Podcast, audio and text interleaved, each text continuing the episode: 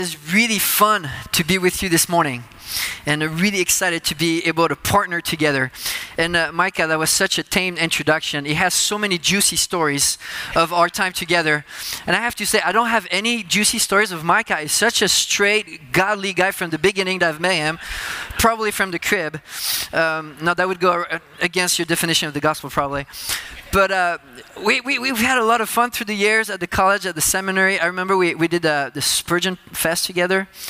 Uh, they, they, they, picked three Bible major on our senior year to preach together, so we did that together. And I remember before we started seminary together, they had a, uh, a scholarship they would give to the Bible majors, and so they make sure because you were communication, right? That he would come run sound so that they could give him a Bible major uh, scholarship to go to seminary because they liked him so much. So, uh, anyways, I, I, used to uh, hide in the dark behind the bushes to scare the girls at Ibex in Israel, but that's not interesting. So,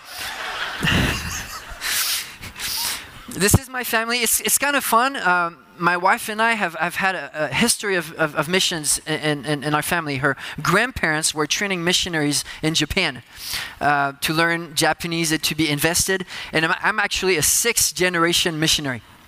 So it's, it's really fun. My great grandfather is the one who, one of the men that mentored Cameron Townsend, who started Wycliffe Bible Translation back in Guatemala. So we have a, a long story. Uh, my mom uh, grew up in upstate New York. My dad grew up in France, and uh, they became missionaries in Canada. So I, I was raised 10 years in Quebec, then we moved to France. And so I've got three citizenships. I'm a bit lost, but to find things less confusing, I married a half Japanese, half American. And so, uh, and so now we fit about anywhere in the world. So that, that's our family. I, I often describe Sophia as my favorite wife. Uh, and she, she's just a tremendous blessing to me. And uh, I don't know, Micah, if you remember her when we were in college. She, she was in a wheelchair for about three or four years. Her, her dad teaches at, at, the university, so she was often on campus. But she has uh, autoimmune disorder. And I remember seeing that cute girl in the wheelchair and just praying for her health. And uh, eventually, we did ministry together, and I started praying that God would give her a godly husband that would take her to do ministry because she loved ministry. And uh, it's kind of neat when you answer your own prayers. So, so we've been in France for nine years doing ministry together, and she, she's an absolute blessing. Um, we're in Lyon, uh, so it's debatably the second, third biggest city in France, with a lot of history. Uh, when Paul was doing his journeys, the emperor Claudius was born in Lyon. Pontius Pilate, after he messed things up in Judea, was exiled in Lyon. Uh, the first church in Lyon is also in Fox's Book of Martyr because they killed everybody. The, the, they took the church and 42 saints with the pastor got all killed in, in, in the theater. Um, and maybe you've heard the story of Blandina, a young slave girl who really out, um, outdid her torturers and uh, Irenaeus of Lyon, who came to be the pastor after that and wrote the first systematic, systematic theology for the church.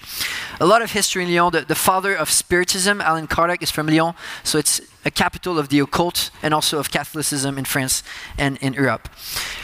France is an unreached country. It's kind of weird to say it that way because it's been Christianized, so to speak, for centuries. But as far as the gospel, most people have never heard it. Uh, most people that I cross in the street, I'll be the first pastor they've ever met. Um, there's one church for about 30,000 people, and a lot of them are in the cities. So out of 35,000 cities and towns in France, at least 34,000 don't have churches. So it gives you a little um, uh, vision of the of the of the of the field there. There's less than half a percent of evangelicals, and uh, we estimate that we'll be short of a thousand pastors in 10 years. That's for a little bit over 2,000 churches. So there's a leadership crisis, there's a lot of needs, and we're really happy to be able to be there and make a difference in our church. So we've been uh, sent to a church that had been pastored by a TMS grad for 25 years. Um, and it was an established church, about 250 people. And um, it's uh, it's funny when I, I talked to Art before I went in mission field, and, and I'm, I'm, telling him that that prospect that we have, that booming church in France, and he's like, "Why you?" And we were laughing together, like, "I know there's nobody else." But uh, it's been so sweet to go in a church that was planted uh, and that already had a vision to multiply leaders, disciples, church plant. And we've been able to church plant four churches in the past 10, 12 years. Um, it's been super fun. You can see the front of our church. In the next picture, we have eight parking lot. We only use four on Sunday, so it, uh, it gives a little bit of the layout of some of the difficulties of an urban church, but also we're able to reach to a lot of people inside Lyon. It's a big city of about a million and a half people with the suburbs, so there's a lot of need. Um, we're working on a, a church building extension, or, or even with the church, four church plants, our church keeps growing, which is really sweet. And we, we get a lot of, um, of ripe fruit. I think with the age of internet, people in France uh, grew up with hearing nothing. And so they go on the internet and sometimes they hear something and then they want more and then they show up to our church and then sometimes they're already saved, sometimes they're in the process. And so we've seen a, a thread of people just coming to church to hear the gospel and, and they come to church and, and, and realize this is home. This is where, where I want to be. So I did not expect to see that many people get saved. but we're in a church where people get saved. The church is growing. We have baptisms, and it's really, really fun. Uh, this is church plant number four. Um, I was able to assist number three and number four. We meet in the afternoon, so I'm free to free to go. And this one just started in December. And uh, our vision of our church is to church plant, and because there's not a lot of local churches, pe- people come from far away, and so they're very happy when we can plant closer to their homes. They want to invite their neighbors to church, they want to share the gospel, and so when we church plant, people get really excited to be able to to um, to share the gospel to their neighbors, invite them to church, and so the, the, the church plants do well. Um, I have an associate pastor who's a bit like me, is, is American, but grew up in Africa with missionary parents that eventually moved to France. And he's a, he's a great visionary, so we're able to teamwork on a lot of these things. And this summer, for the third summer in a row, he did an outreach uh, camp for kids from a difficult neighborhood. Most of them are Muslims with uh, often family situations of divorce. So he needed 40 workers for 60 kids and uh, a, a, full camp day and night for 10 days and those muslim kids come to hear the gospel. And, uh, and so it's, uh, it's a great ministry. During the year we reach out to hundreds of those families and, and, and children and uh, that's one of the key uh, ministries of the church. My wife and i are musicians and um, one of, of the great fun that we have in France is because there's nobody, you get to do everything you like to do. Um, and, uh, and, and, so I, when I first came to France, there was no platform uh, to, to translate some of the songs that you sung. Some songs are more lyric driven. And so, with some other pastors, we, we started a, a, platform. And so, we've been able to translate a lot of the songs, d- dozens of songs from CityAlight, Sovereign Grace, the Gettys, and making them out there. And last year, we, we, we did a, a fun project with our kids and uh, the, the kids of our church and of our church plants. We did a children's album, uh, as much of an outreach than a, a, service to the, to, the, to the church. So, I've, I've published maybe four or five a- albums since we've been in France.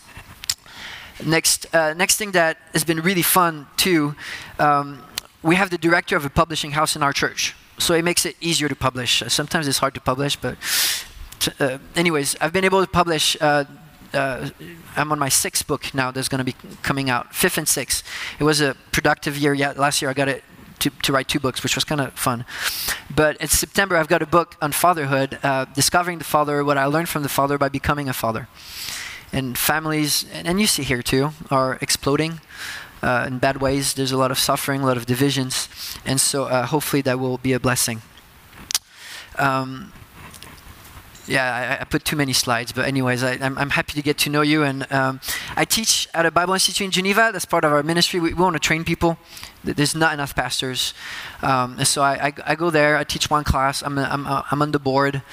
Um, being a, a, missionary, I'm able to uh, reach out sometimes to uh, other places in the French-speaking world, and I was able to uh, to teach at a conference in Madagascar with another TMS grad, Folly, uh, in the fall, and then went to Kenya, and then just last highlight, and then we'll, we'll go into the Word of God. But uh, when the war started, and I'm not saying a year ago, in 2014, when the war started in Ukraine, some of the Ukrainians came to France and we established a Ukrainian Russian speaking church in our building. And after the war increased a year ago, a lot of Ukrainians came to France.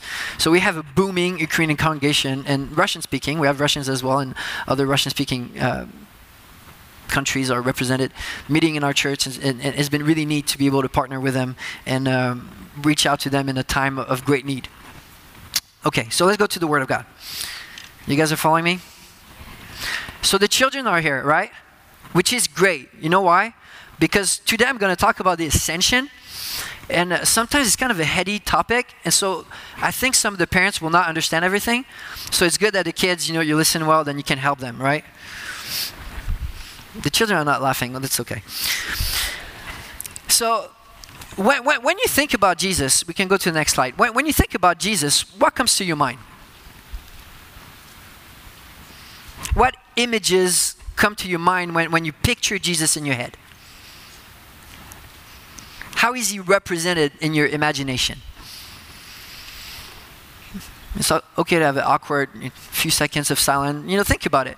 Is it a picture of Jesus on the cross? Is it a, a memory that you have of a Jesus movie where he teaches the crowds, where he does a miracle?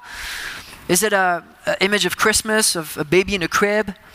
What do you think of in your mind when you think of Jesus? And now let me ask you another question. What do you think was the image of the disciples that they had in their minds when they went to fulfill the Great Commission? I don't know about you, but when I, I left my church five weeks ago to come on, on furlough, um, I've seen people, I don't, I don't, remember them as when they were babies. I remember them five weeks ago as I saw them. Often you remember people with the last impression you would have of someone. The last impression of the disciples was the ascended Christ. That was the Christ that inspired them, that emboldened them, that, that, that, that sent them to, feel, to fulfill the Great Commission and go all around the world. That great vision of Christ, that elevated vision of Christ. That's what they had in their mind. That was the impression that they had in their mind. Now, I'm not saying that the drawings we have from Sunday schools are bad, but it's not enough. It's not enough. The Jesus of the other half of the New Testament is a glorious, fabulous Jesus that we need to remember. Now, when I started preaching through Acts in my church, I thought, you know, the ascension is one more miracle. And it's a cool miracle, but you know, we're not you're not gonna dig, you know, make a big fuss about every single miracle. I mean, the France probably you could publish a book on Jesus changing water into wine, they would like that. But uh, when you come to the ascension, uh, you know, you, you look at the disciples in the Gospels, and they're great, but you know, they, they've got some problems. And then you look at the disciples after the ascension in the book of Acts, and they're just simply not the same people. Their faith is 10 times stronger, they're courageous, they're bold, and you see in the gospel, and I got a little slide, and probably I, am going to have too much information today, and, and that's okay. Uh, I'm writing a book on the ascension, so that's why. But, you know, if you want the slide, I can send that to you. But the disciples, they were confused about who Jesus was, right? Even the greatest confession before the ascension, Peter said, You are the Son of God. But when Jesus said, I'm going to die, Peter said, Oh, ho, you're strong, but eh, death is kind of stronger than you. So he didn't know. He didn't know yet that Jesus was fully God. They were confused about Christ. After the ascension, that's it. They preach Jesus as God fully with no confusion. They're bold. After the resurrection, the greatest miracles of all time, Peter go back, goes back fishing. Isn't that crazy? He follows Jesus for three years, sees all those amazing things, and even the resurrection. But then he goes back fishing. He hasn't realized yet how, how elevated Christ is. After the ascension, no question, go make disciples. Right before Jesus' crucifixion, they're fighting about who's the greatest. And you read the letters in the New Testament, these men are changed. They're humble. They preach Christ. They've understood that He alone has taken the highest seats. They have fear and doubt. It's transformed in courage and faith. They fall asleep instead of praying. And then in Acts, their ministry is defined by prayer. And so when I started looking at all of that, I'm thinking, wait, if the ascension was able to inspire and change the disciples to that extent, shouldn't it impact me to some degree? Shouldn't it, it change the way I, I think about Jesus? Should it, it challenge me? And what's interesting when you take a, a doctrine of Scripture that, that is not very talked about too much is that you, you, you, you start to see a lot of things with a new perspective. Um, and uh, so that's what we've seen with the ascension. We can go to the next slide. And we're going to look at four passages in the New Testament before going to Acts. We can go to, uh, to uh, the first song of the church.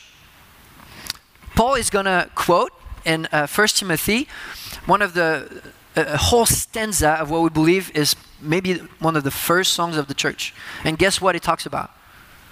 Uh, it's not a trick question. It starts with A, ends with ascension. Okay.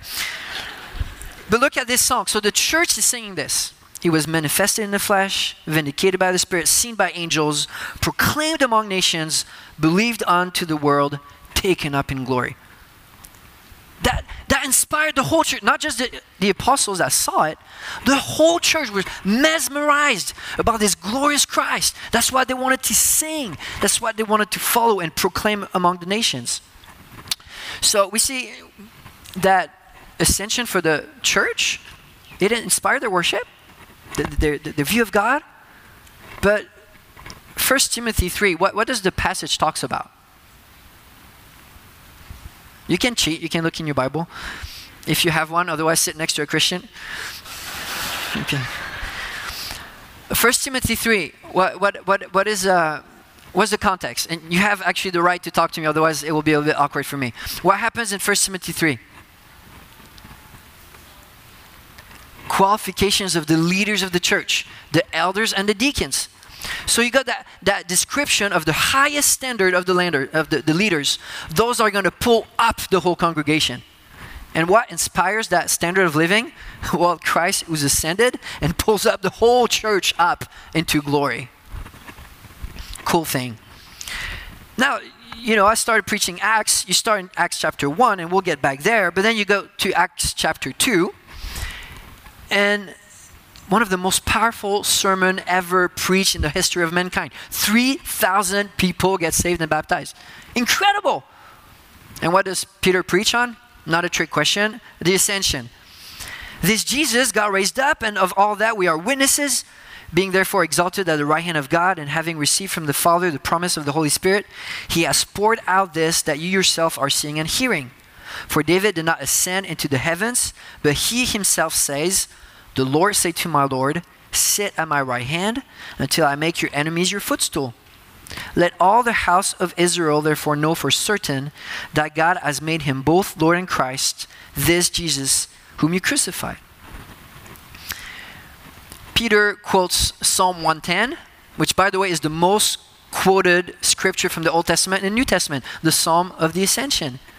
It changed their lives, it changed their theology, it changed everything.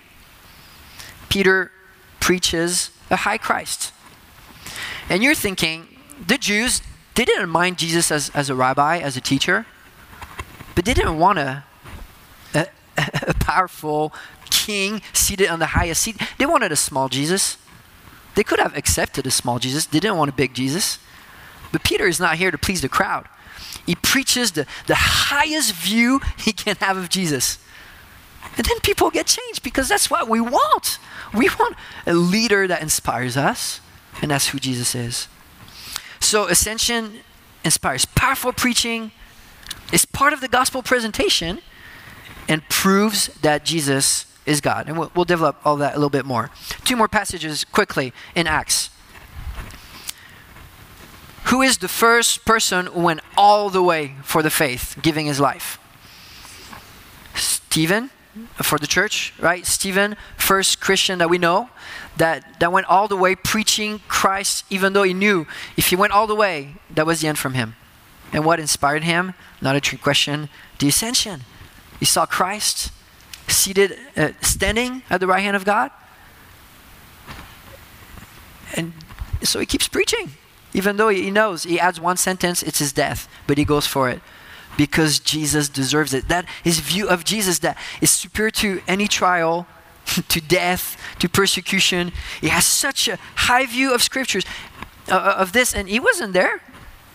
We think that the apostles were, and yet that's the view of Christ that they passed down to the church. So we see ascension inspires complete devotion, and inspires hope beyond death. And one last passage, very quickly, uh, before we go to Acts. But it was important for the 11 to have that vision of the ascension before going on missions. Well, guess what? It was important for Paul too. And the vision that Paul had of Christ was the ascended Christ. And I don't think that Christ descended to see Paul. I, I think the, the heavens opened and, and, and Paul saw Christ for who he was. I mean, he was blinded by light. I don't know how, how much he saw.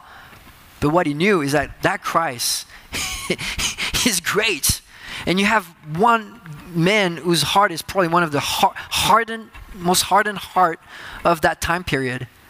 And yet, one glimpse of the ascended Christ is enough for him to say, All of that is rubbish. It's trash. I want to run. I want to know this Jesus. I want to proclaim in this nation. The first thing that he hears is, You're going to suffer and you're going to preach. And he says, I sign. let, me, let me sign up. I want to go. This Christ is worth it. There's nothing else that compares to this elevated Christ that is seated above all others. That's the one I want to follow. All right, I'm getting excited about the ascension, but let's go to Acts chapter 1, and um, we're going to look a little bit at, at the story, okay, at the story of the ascension. Now, we talked a little bit about the disciples, and their faith was not completely mature by the time Jesus left. And we see how Acts start. It doesn't start with disciples that are that army of superheroes that are going to conquer the world. It starts with people like us that are struggling to really figure out who Jesus is, and they have tough decisions to make. They have a little faith, but they have a great shepherd. And that's what we see. I'm going to have four points this morning if I go through all of them. Otherwise, just forgive me. But Acts 1 1 to 3. Let's start. We're reading the Word of God. In the first book, O Theophilus, I have dealt, dealt with all that Jesus began to do and teach until the day when he was taken up after he had given commands through the Holy Spirit to the apostles whom he had chosen. He presented himself alive to them after his suffering by many proofs, appearing to them during 40 days and speaking about the kingdom of God. Isn't it an interesting thing? Acts is the book of those who are literally going to conquer the world with the gospel. And even after the resurrection of Jesus, they need many proofs. Not too long ago, my, my son asked me, Dad, how do you know that all of that is real? The faith, Jesus, the Bible. And I tell him, there's so much proof. And it's okay to doubt. It's, it's okay to, to journey. It's okay to ask questions. God is, is not hiding proof. He doesn't ask us to be completely blind and foolish.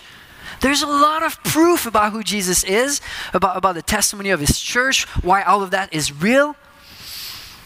And Jesus never forced dogmatics on anybody. He never went to his disciples saying, okay, write that down. Point number one, I am God. He never told them that. They had to figure it out on themselves. Jesus wanted that journey so that that faith would be their own, not something that's imposed on them, but that they would really realize, wow, this person who came, who was a man, is also God. And he gave them the room, he gave them the time, and he accompanied them the whole time so that they would go all the way to reach out that conviction. And we know that when we disciple people, sometimes it takes time. And Jesus took the time with his struggling disciples. Now, the disciple had to struggle with one key question Who is Jesus for me? That's a tough, that was a tough question to answer for people like us that walk with someone that look like us, that doesn't do things the same way we do, and come to the conclusion that he walks like us, he talks like us, but he's God. that was a tough conclusion to go to. Jesus gave him the space. And Jesus' ministry was never to put himself forward either. His whole ministry was about putting who forward? His Father. Jesus never went to the crowd saying, Hey, listen, I'm awesome. I'm glorious. He says, My Father, you got to know him. He's the best dad you could ever imagine. His kingdom is awesome. Listen to the kingdom of God. It's near. And my dad is a good dad. Jesus preached his father. And so when Jesus tells his disciples he's going to leave, we can go to the next slide. That's probably one of the most confusing time for the disciples. They had a good run with Jesus. I mean, can you imagine if Jesus was in your church for three years?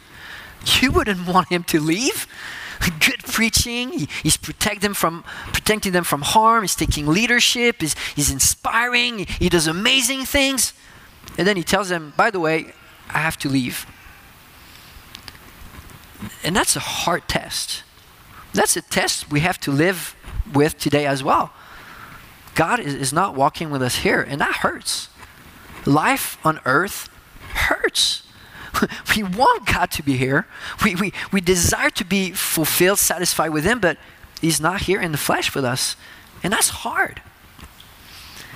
The highest test of faith is exactly that that God is not here with us in, in, in the flesh or in, in a visible way. And we have, we have to accept that. But an interesting thing Jesus is feeding the faith of the disciples at, at this time 40 days. Will you ever see with your eyes God the Father? Does the Bible ever talks about God the Father taking a, a form that is visible?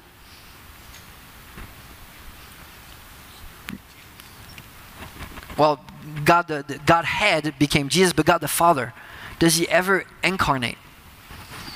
How does Paul talks about it in 1 Timothy 1:17. To God, the immortal, invisible. That means that Jesus knows that the only way we might ever see God the Father is through faith. That's why it's so important to nourish that faith, to understand what faith is. That's the only way we'll ever see God the Father here and maybe even in heaven because He's invisible. That's the, that's the language He speaks, He's a spirit. It's only through that faith that we can really see how good He is. And so that's why Jesus insisted during His ministry, not pointing Himself forward, but making us understand we have to understand that faith. Without faith, nobody will ever see God. And so for 40 days, Jesus walks with his disciples and accompany them. And I'm not going to go through all these stories, but you often you, you, see that paradigm in scriptures. Often you have a test of 40 days or 40 years, and those are difficult tests. And the test of faith is a difficult test. Am I, am I going to live my life for God? I'm, I'm going to forego the pleasures of the world to invest more for God, to, to, to, to worship Him, to, to run for Him. That's a difficult test. But Jesus was there with His disciples for 40 days until they passed the test. And Jesus will be with us if we endure all the way to the seasons of testing. So let's go a little bit and, and look at the whole story of the ascension. Um, and again, I know I'm not going to finish, but you love me, it's fine. Isaiah chapter 14, verses 12 to 4. The story of the ascension is one of the first things that happens in our world with the failed ascension of Satan. Now, when you think about it, don't, don't we all desire ascension? Don't we all desire uh, superior living? Don't we all desire to fly? I mean, that's what superheroes do, right? They ascend, they fly. I mean, that, that, that's what we dream of. That's what we want. We want heroes that, that go beyond what we live now. We want ascension. And the Bible is clear from the beginning to the end that the only ascension we can ever know is through the only one who has ascended Jesus Christ. Let me rephrase that. Other people have ascended, like Elijah and Enoch, but Jesus ascended to take the highest seat. So it starts with the story of Satan, our world. How are you fallen from heaven, O day star, son of dawn? How are you cut down to the ground, you who laid nations low? You said in your heart, I will ascend to heaven above the stars of God. I will set my throne on high. I will sit on the mount of assembly in the far reaches of the north. I will ascend above the heights of the clouds. I will make myself like the Most High, but you are brought down to Sheol, to the far reaches of the pits. What lessons do we see from that? I was always curious why in Isaiah and Ezekiel, when they talk about the fall of Satan, they also talk about a, a tyrant king. Why couldn't, you know, I, I asked myself, why couldn't the Bible be clearer, you know? but when you look about it, I mean, ascension, the, the desire to take Jesus' seat, that's, that's the story of mankind. What Satan did, we've tried to do it again and again and again. Now, when you look at the news, what, what, what, what, what do the news talk about when they talk about people? They talk about people ascending and people descending, right? And that's what we want to hear about. We want to be inspired by, wow, this person went far. This person succeeded. We, we, we want success, right? We, we, we want to live for something higher. And yet, because we don't always do that, we want to relate to people that fall. Like, oh, he's got shortcomings too. Oh, he's like me. So you look at the news and you hear stories about ascension and about fall. In Genesis 5, we see the first miracle after creation. What's the first miracle after creation? I know my questions are super tricky this morning. Okay. So the ascension of Enoch. The ascension of Enoch is the first miracle written in scriptures. Isn't that interesting? That God is going to give that, that, that vision that there's hope after death. That God cares about the physical world. He's going to take that man Enoch that walked faithfully with him and honor him. He doesn't have to go through death. God cares.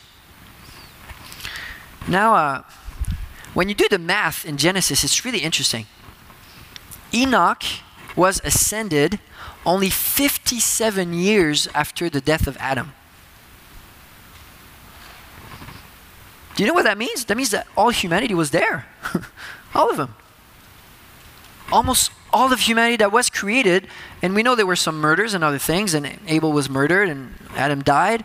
And then there was another seventh son of Adam, like Enoch. His name was Lamech, and he wrote this cute poem about killing two men to his two wives. But it, was a sign of hope for all humanity, but a sign of judgment. That the world, and that's why we see in Hebrews 11, the world was not worthy of such a faithful man. And so you have that first miracle that kind of defines our aspiration and also a warning that yes, ascension means that God cares, there's hope, there's a future. Humanity will ascend. But in the same time, the world was not worthy of Enoch. This world where Enoch walked will be destroyed. It, it's not a world for the righteous people. We don't, we don't belong here. Jesus ascended because the world was not worthy of him. It has to go through judgment first. And so you have that clear picture from the beginning that God cares, but this world is doomed. And we got to put our hope at the right place. Only through Christ we can know an ascension. And I'll, I'll skip Genesis. It's one of my favorite stories in the Bible, and it's really comical. You know, the, the people build a tower to go as high as possible, and, and Genesis 11 says that God had to come down to look at it and, and to take themselves so seriously. We're going to make themselves famous, and God is playing a game with the angels. Hey, let's confuse them, okay? Let's go. You, you go there, you go there. We, you're going to spread them out. And Moses wrote it, wrote it. He, wrote Genesis in, in a comical and ironic way, but this is the greatest rebellion of all of mankind. Where humanity says we're going to know our own ascension, and Babylon, Babel means the gates of the gods. We're, we're, we're going to make our own ascension. We don't need this God who told us to scatter, fill the earth, we're going to do our own thing. And God said, never again will that happen. And that kind of rebellion happens only once again at the end of Scripture. God made it clear there's only one way to ascend, and it's not through pride, it's not through our own means, it's through God and humility. Okay, let's go to the second point in Acts. So let's go back to Acts chapter 1. We see the disciples, they, they start with a struggling faith, but also with, with a limited perspective. They have a small perspective for the kind of king that they have. And when they understand how great the king is, their perspective is going to change. Let's look at those verses 4 to 8. Okay. And while staying with them, he ordered them not to depart from Jerusalem, but to wait for the promise of the Father, which he said, You heard from me. For John baptized with water, but you will be baptized with the Holy Spirit not many days from now. So when they had come together, they asked him, Lord, will you at this time restore the kingdom of Israel? He said to them, It is not for you to know times or seasons that the Father has fixed by his own authority, but you will receive power when the Holy Spirit has come upon you, and you will be my witnesses in Jerusalem and in all Judea and Samaria and to the end of the earth. Now, the question of the disciples is fair. I wouldn't have wanted to live under the, the, the political realms of the Romans where there's oppression, where, where, where, where, where you don't have all the freedom you want to have, where there's a lot of poverty, where, where, where God is, is hidden, persecuted. And so they asked that question, which is a fair question, but their perspective was so limited. They asked Jesus, Can you just stay and rule, basically? Can, we just start that thing that we've hoped for so long, that the kingdom of Israel just start now? Why do we have to wait? Can, can, can you just do it? I mean, we know you could. But they wanted a kingdom of unsaved people. And I know in, in America, America has been blessed in so many unique ways. And you can have a lot of blessings and, and freedoms that you have. But when, when you try to have a Christian nation, often you have a lot of unsaved people there too. Jesus' kingdom is a kingdom only of saved people, and that's what matters the most. The disciples wanted Jesus to start a reign, and everybody in Israel, they start together. Well, most of them were unsaved. So, what kind of kingdom is that? They wanted a kingdom in Israel where Jesus is going to tell them, wait, wait, wait. I'm going to give you a helper and he's so powerful that the only vision that's adapted to his to his strength is one that englobes the whole world. the Holy Spirit is that strong. You need the whole world to justify to, to, to, with the power that you have. They wanted to reign with him right now. They think they're ready. They think they can have those 11 thrones and rule the world. And they were fighting about who's the best leader. their vision of the kingdom was just small. They didn't understand how high, how powerful the, the, the salvation that Jesus was going to bring to all the nations. And that's the, the kingdom that they're going to understand after the ascension. That's the kingdom that Jesus deserves, and they're going to go all in. But it's interesting. In John 14, Jesus says to, to his disciples, so that's right before he dies. Truly, truly, I say to you, whoever believes in me will also do the works that I do. And what? Greater works than these will he do because I'm going to the Father. They had a, a vision of a, a kingdom where Jesus is there, not omnipresent, but in one place. And Jesus I told them, and it's going to take time for, time for them to understand, but no, no, my kingdom is so much greater. And the ascension will illustrate that and will open up their eyes. Because I'm going to the Father, I need to go on that higher throne. And when I go on that higher throne, there's going to be great things. I'm going to send the Holy Spirit. People will get saved all around the world. You can be bold. You can go. And they will. One of my favorite passages on the ascension is the ascension of Elijah.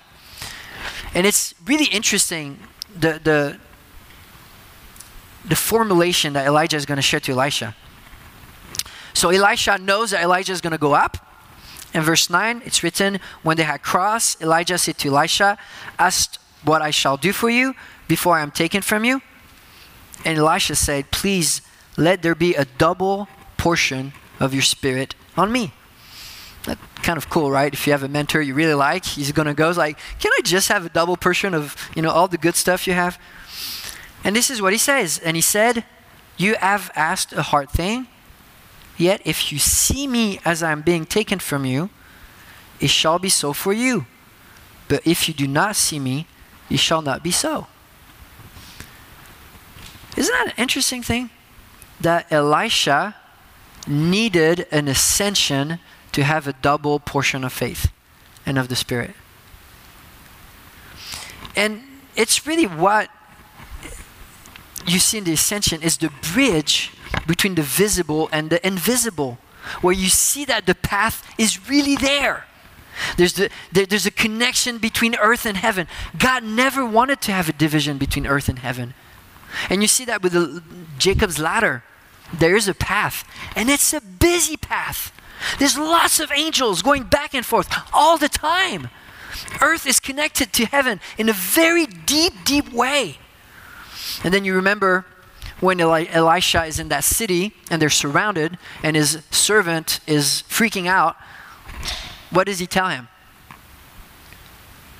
Open your eyes and see what? You guys are too shy. Come on, someone just say something.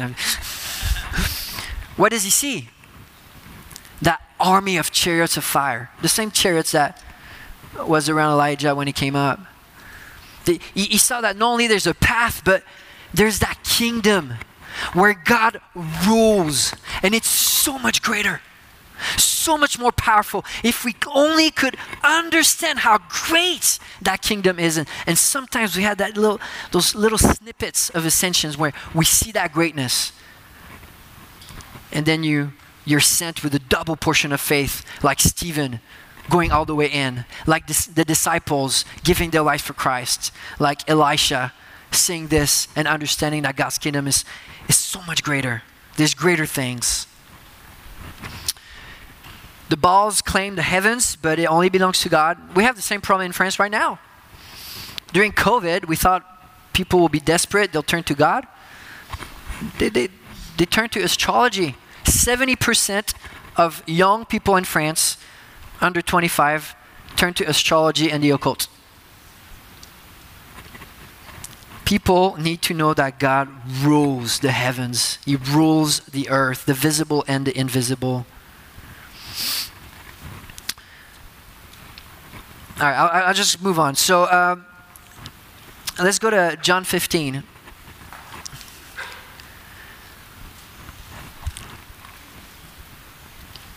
And I, th- I think, I, hope this, this will, will be encouraging.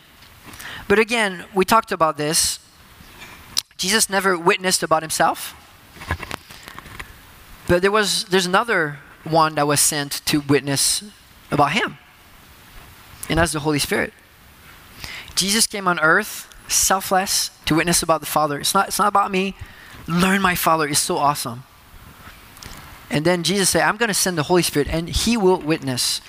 But the, when the Helper comes, whom I will send to you from the Father, the Spirit of truth, who proceeds from the Father, he will bear witness about me. And he also bear witness because you have been with me from the beginning. When you think about it, who knows Jesus better than anybody else? Well, the Trinity, right? The Father and the Holy Spirit. Just like Jesus was sent to testify about the, the Father because nobody knows him more than he does. Well, the Holy Spirit is the one that knows Jesus more than anybody else. And believe me, when the Holy Spirit witnesses about Jesus in your heart, you will never witness a small Jesus. You will never witness a Jesus that does weird things that some people attribute, attribute to the Holy Spirit. He will witness the glorious Christ that saves lives, that transforms you, that builds this church. That's the witness of the Holy Spirit. The highest view you can have of Jesus, that's what the, the, the testimony of the Spirit will do in your heart. And the moment of Pentecost, when the disciples received the Holy Spirit, they never again doubted about the divinity of, divinity of Jesus because you can't. When you have the anointing, and that's First John, when you have the anointing, you cannot you cannot deny Jesus as Messiah and as Son of God. You, you, just can't because the witness of the Holy Spirit is the highest view of Christ. And that's why we need to be filled with the Holy Spirit. I love how we see that in Revelation. When John is filled with the Holy Spirit, he has that vision. So it starts in verse 10. I was in the Spirit on the Lord's day. And then I'll, I'll go to verse 13 on the next slide. And this is how he describes Jesus. Uh, verse 14. The hairs of his head were white, like white wool, like snow. His eyes were like a flame of fire. His feet were like burnished bronze, refined in a furnace, and his voice was like the roar of many waters. In his right hand he had seven stars. From his mouth came a sharp two edged sword, and his face was like the sun shining in full strength, that's the way the Holy Spirit witnesses about Jesus. The apostle had a little glimpse of that, and that was enough for them to understand wow, Jesus is way greater than we imagine. Ah, bummer, I have so many good things to say. I'll be quick. So, one little ambition, point three, one superior leader. Then you have the, the event of the ascension, right? When Jesus goes up in front of disciples. How would you react if Pastor Micah did that right now? You start flying, you know, go up and go through the roof. Don't you think you would remember that a little bit? Jesus came in a humble way, but he, he did the, the most classy, the greatest, most glorious exit of all times. It was important for Jesus to ascend as God, right? He, and he says in the gospel, like, I know the way, I've, I've come up and down. Like, I, I can go up because I come from there. Like, no humans can just go up, they don't know how to do it, but I've been there. So, Jesus needed to ascend as God. But did Jesus stop being human when he ascended? And up to this point, I thought, you know, in our glorious bodies, maybe we'll fly like Jesus did. After I understood this, I'm like, no, we will definitely fly. Because Jesus did it in his human body. He didn't stop to be human. And then you get that little sight of the ascension that, G- that God has for mankind, that glorious future that he has for us. It's so much greater than the little ascensions we can come up on our own with our pride and, and with our rebellions. God's future for humanity is great. Have you ever wondered why the Jerusalem, the New Jerusalem, is in 3D? Why it's 2,000 kilometers high? That's the first thing that every believer with a glorious body will do. We will meet Jesus in the air. That's the first thing we want to do. It's to fly to Him. But you get the, the disciples looking up. And up to this point, when you look at the Gospels, the, the, the, disciples had never seen angels. They had never seen angels. And now they had understood that Jesus was probably the greatest person that ever walked on earth. But then they, they see angels that are submitted to him. And they say, This is the one you have to follow and tell about the whole world.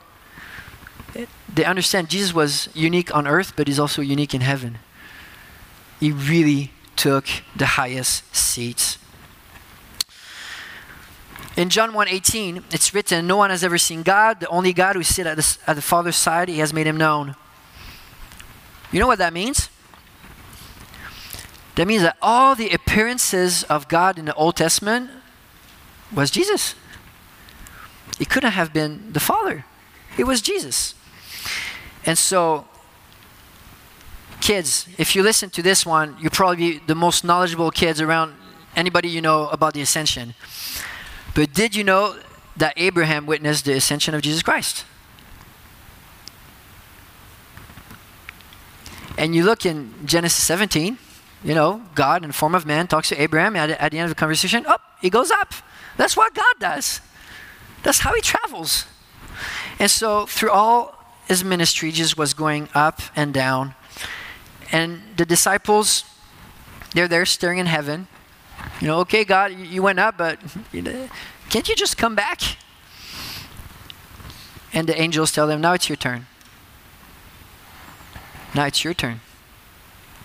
Now you are the body of Christ. Now you are his hands and his feet. You can't be passive. He's gone. He's not going to come back and wash your feet again. Now you do show humility, love people, be Christ on earth because he's gone.